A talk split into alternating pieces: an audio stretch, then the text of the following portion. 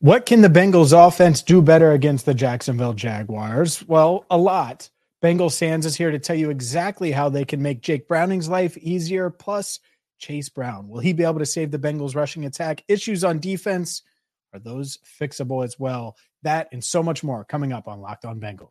You are Locked On Bengals, your daily Cincinnati Bengals podcast. Part of the Locked On Podcast Network, your team every day.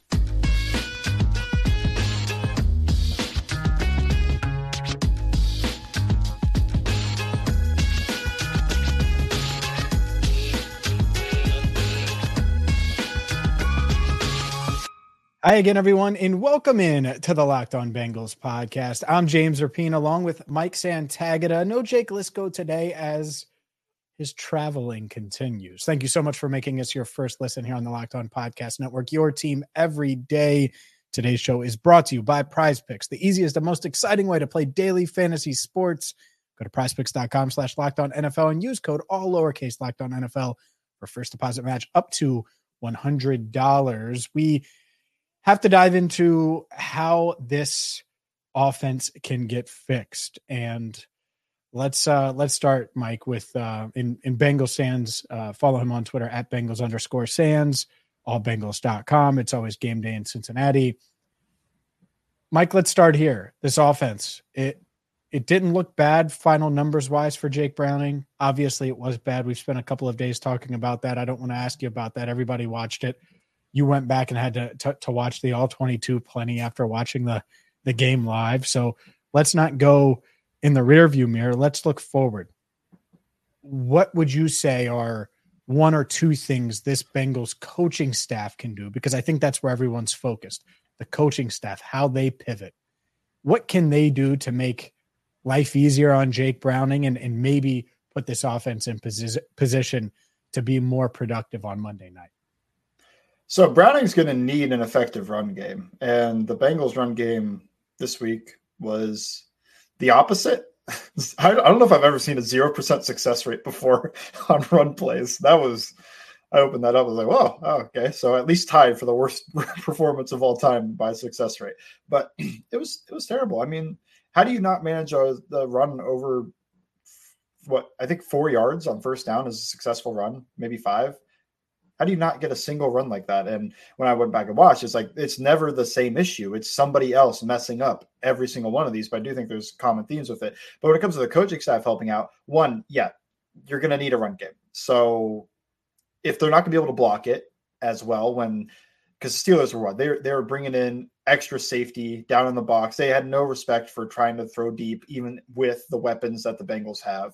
Um, find a way to block that up at least a little bit. Because putting Jake Browning behind the chains and asking him to drop back was not ideal. I, all of his best plays came when they were able to use play action, able to mess with linebackers from misdirection in the passing game, and just easy plays. There weren't easy plays for Jake Browning, especially as the game went on, and it felt like they got less and less invested in trying to run the ball, which also comes from not running the ball well. But I do think they could have made more of an effort to run the ball in this game.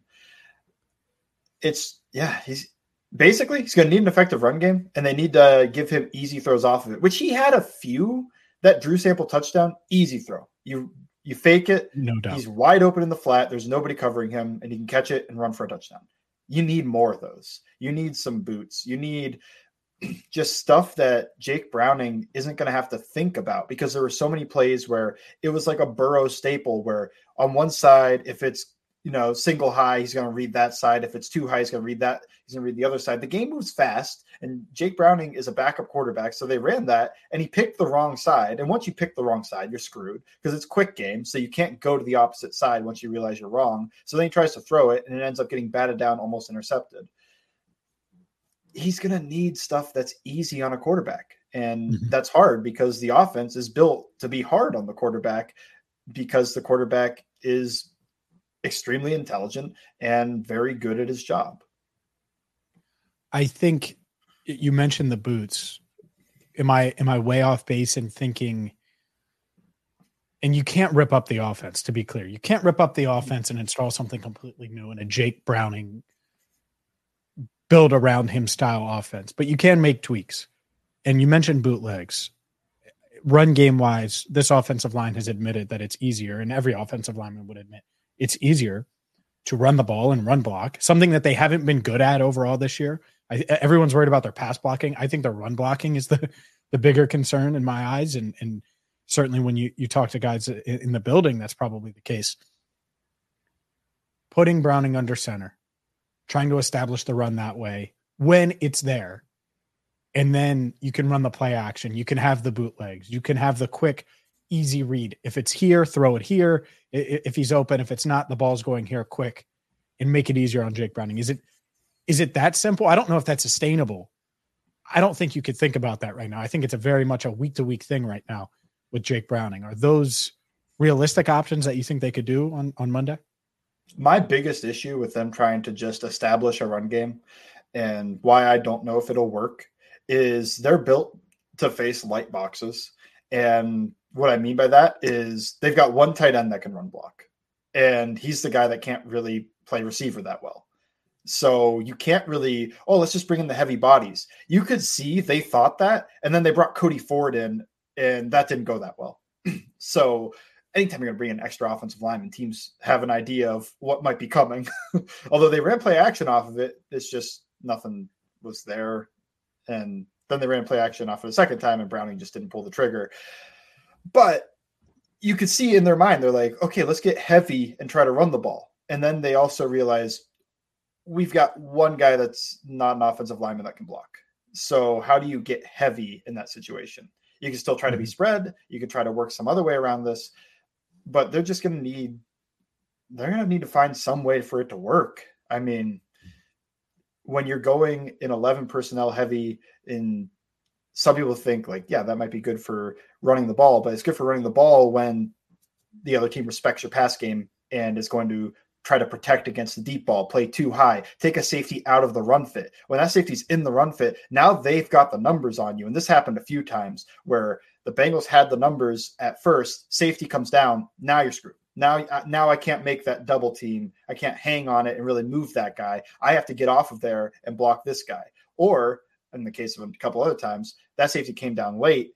Tight end blocks, goes down, blocks the linebacker, but now there's still just a safety sitting in the hole. And well, they have an issue right now where the running back one-on-one with the safety hasn't gone the running back's way pretty much all year. No. And, and they will, they know that firsthand. And that's, that's where we'll go next. Can can Chase Brown help in the run game? I do think he will get snaps on Monday. We'll see if that's true. I've called it a few times this year, and it hasn't happened yet. But I do think he's going to get offensive snaps. So let's discuss Chase Brown a little bit, and, and maybe a little bit more on Jake Browning, on what you saw from him. Plus, we got to get to this defense because, well, I'm sick and, and tired of hearing about four hundred plus yards. But let's be real. They gave up four hundred plus yards. So all of that, as we roll on here on Locked On Bengals. Today's show is brought to you by DoorDash. DoorDash is, well, exactly what you need in your life right now, especially if you're living in the Midwest, because in Cincinnati, it's like twenty-two degrees. It's awful. Hate it. Hate it. Welcome to winter. I get it. I've dealt with it my entire life, as you have too, if you've grown up in the Midwest and live in the Midwest. But DoorDash is going to make dinner that much easier. You don't have to go out. You don't have to leave the comfort of your own home. You can DoorDash it. So maybe you're craving City Bird like me, and you're a City Bird eater where you want that spicy chicken sandwich and some tenders on the side. Yes, I get a side of tenders and a side of fries, but that's neither here nor there from City Bird. Or maybe you just want some skyline in your life and you don't want to go out to get it. Well, DoorDash is the place for you. And it's not just local restaurants. You can order chips, dips, nachos, anything you need on game day. Maybe it's Thursday night football. Maybe it's a Sunday this weekend with the Bengals on Monday night. You can get that food delivered right to your door and get fifty percent off up to a ten dollars value right now when you spend fifteen dollars or more on your first order when you download the Door, DoorDash app and enter code lock twenty-three. It's subject to change. Terms apply. Don't forget to use code lock twenty-three for fifty percent off up to a ten dollars value on your first order when you download the DoorDash app and spend fifteen dollars or more. Subject to change. Terms apply. Today's show is also brought to you by PrizePicks. PrizePicks is daily fantasy the way it should be. All you do with Prize Picks is it's you versus their projections. You don't have to worry about the pros, the sharks, thousands of other players and not playing them. No, no, no.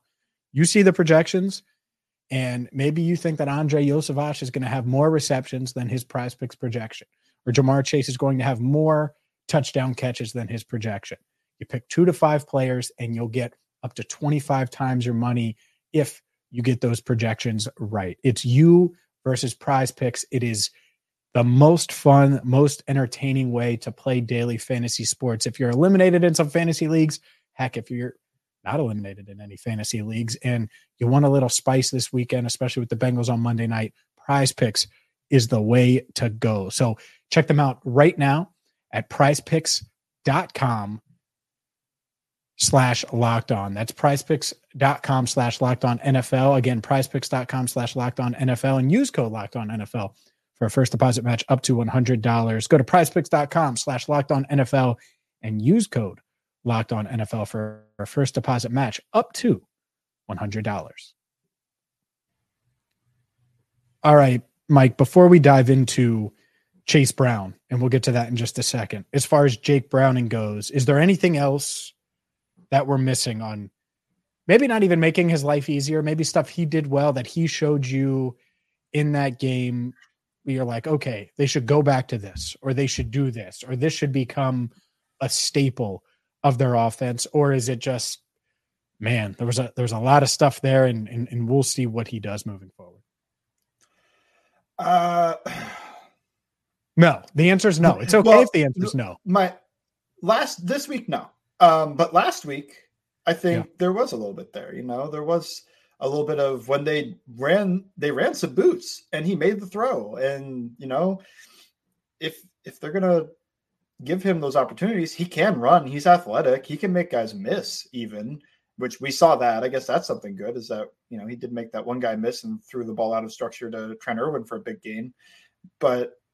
No, I didn't. I didn't see something that's like, man, he's really good on these concepts. I feel like if if he was, we would have A, saw the production, and then B, uh, I think the coaching staff may have at least made that move. I don't know. Yeah, but we'll see. I thought he was better against the Ravens. I think that's the one part that a lot of people have missed, is that he was okay against the Ravens. Like, he wasn't abysmal. He was bad in this past game, but he wasn't terrible in that Ravens game. I thought he was workable in that Ravens game. It's just they kept giving up touchdown after touchdown after touchdown on the defensive side, and it started getting out of hand. We'll, we'll get to the defense for sure, because it's not much better over there. Uh, last thing on him, biggest biggest concern, the the clock, the internal clock. Yeah, it's not. Uh, it is well, for me. It, it is that, for me. It, I think it's I think it's that, but it's also that combined with he doesn't have an arm, like a real N F L sure arm. Because if you're so behind, he can't. If you're behind, yeah, Josh yes. Allen can play behind. Justin Herbert can play behind. Just throw the ball one hundred miles an hour. Jake Browning from behind is a pick six waiting to happen. So he needs to speed that up just a tiny bit. But then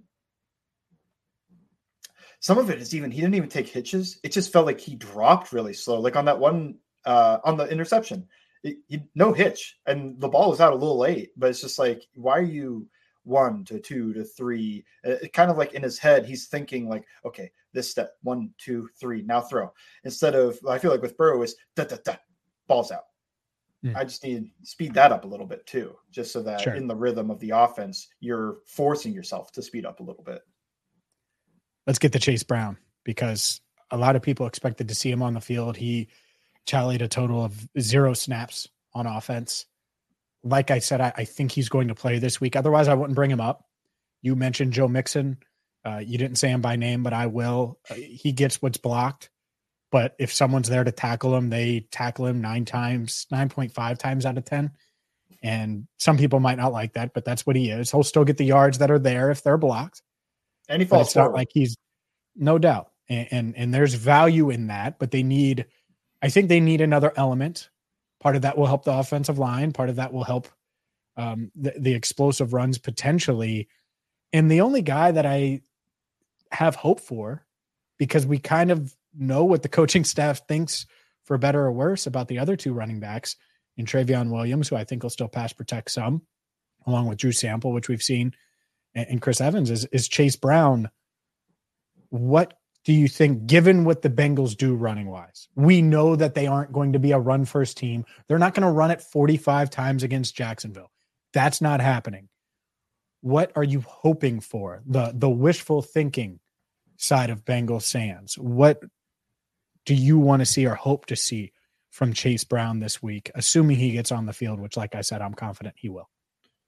In college, he was really good at tempoing his runs, and he ran in a system that ran a variety of runs. And one of the things that he, they ran a lot of were some of these gap power counter runs. So get him on some of those, and let's see if he can set up his blocks and hit the open field.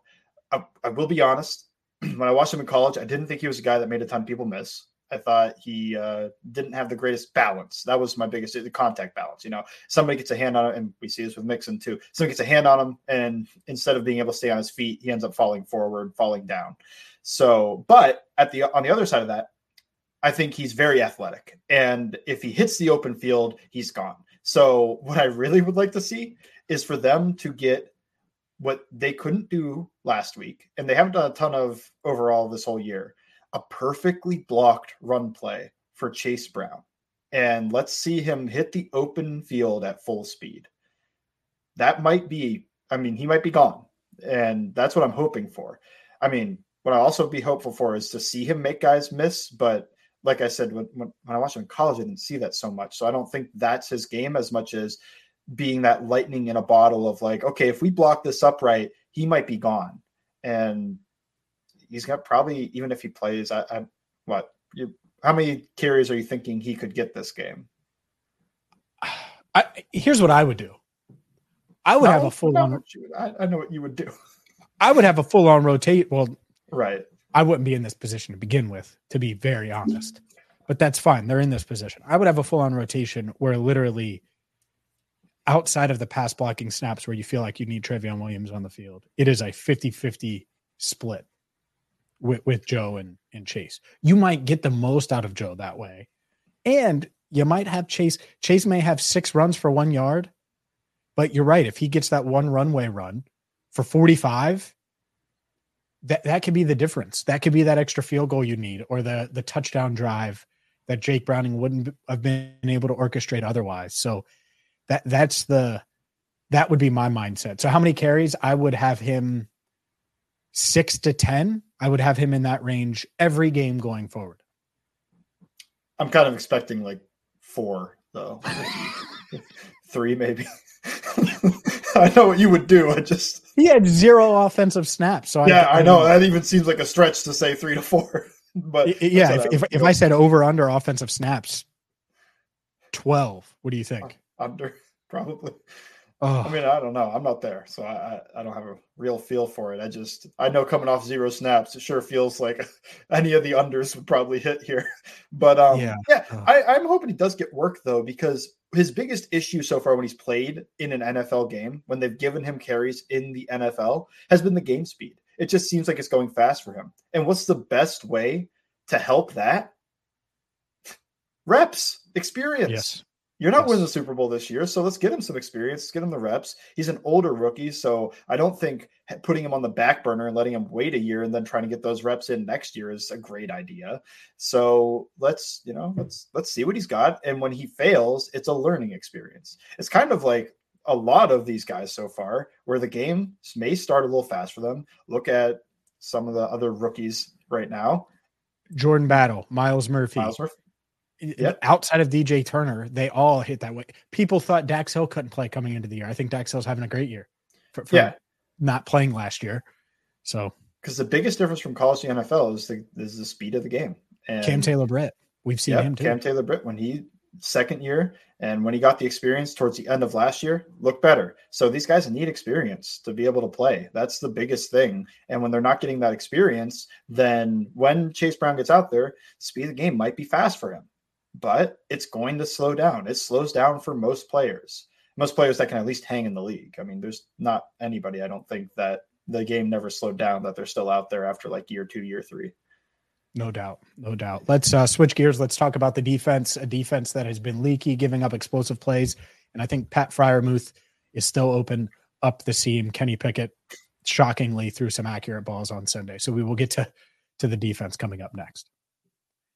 Today's show is brought to you by LinkedIn Jobs. When you're hiring for your small business, you want to have as many top-tier candidates as possible to interview, and that's why you have to check out LinkedIn Jobs. LinkedIn Jobs has the tools to help you find the right professionals for your team. So whether you're looking for a running back, you're looking for an administrator, uh, administrative assistant, whatever it is, LinkedIn Jobs can help you in your small business. It's not just another job board. Oh, no, no, no. LinkedIn has a vast network of more than a billion, with a B, professionals, which makes it the best place to hire. Hiring is easy when you have that many quality candidates. So easy that eighty-six percent of small businesses find a qualified candidate within twenty-four hours. Post your job for free, F R E E, free right now at linkedin.com slash locked on NFL. That's linkedin.com slash locked on NFL to post your job for free. Terms and conditions apply.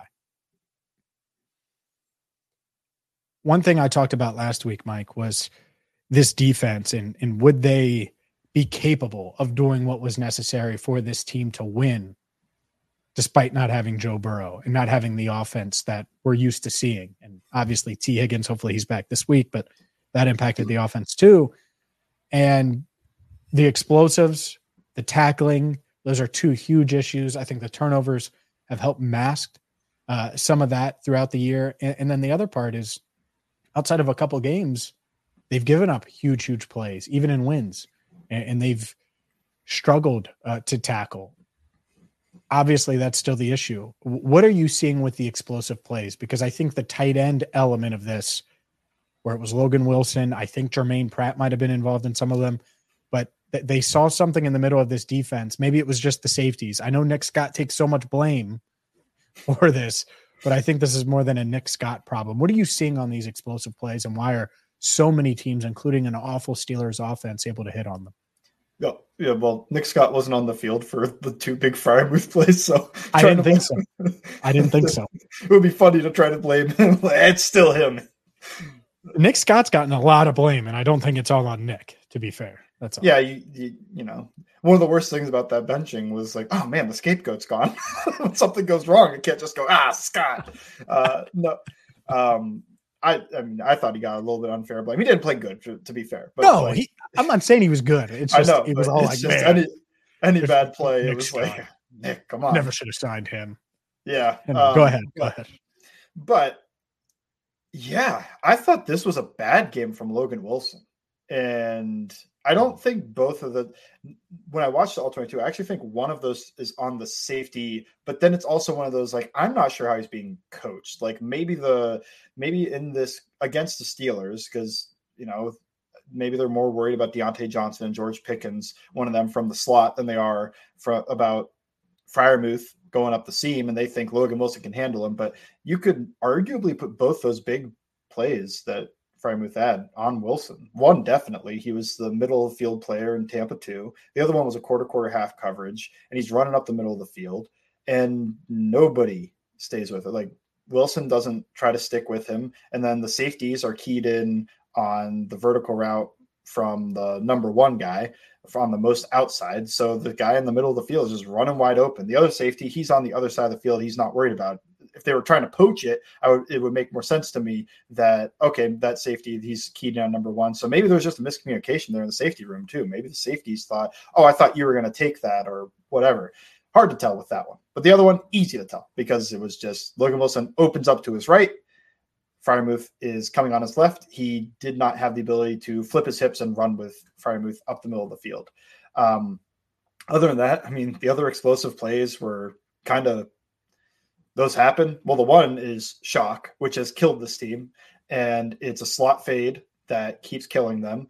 And their their biggest issue with it, and it's an issue across the league. I saw Sauce Gardner get beat on it. I saw Trent McDuffie get beat on it. It's like good corners get beat on this too. But it's just they're not keeping outside leverage when they run that slot fade. If you keep outside leverage and you force him to try to run that ball, run that route up near your safety, he can help. But when that guy is going outside of you and you're playing from behind, trailing him, and he's faster than you and he's bigger than you, that's difficult. So George Pickens makes a catch over Mike Hilton. The other side, D J Turner misses his jam. Deontay Johnson's a good release player. He's got good route running ability, beats him up the sideline. I was kind of surprised his recovery speed didn't get him back into that play, but another explosive play. So And then, oh, I guess what? One more explosive play that I can remember was just nobody tackling Najee Harris. Instead, everybody's trying to rip at the ball.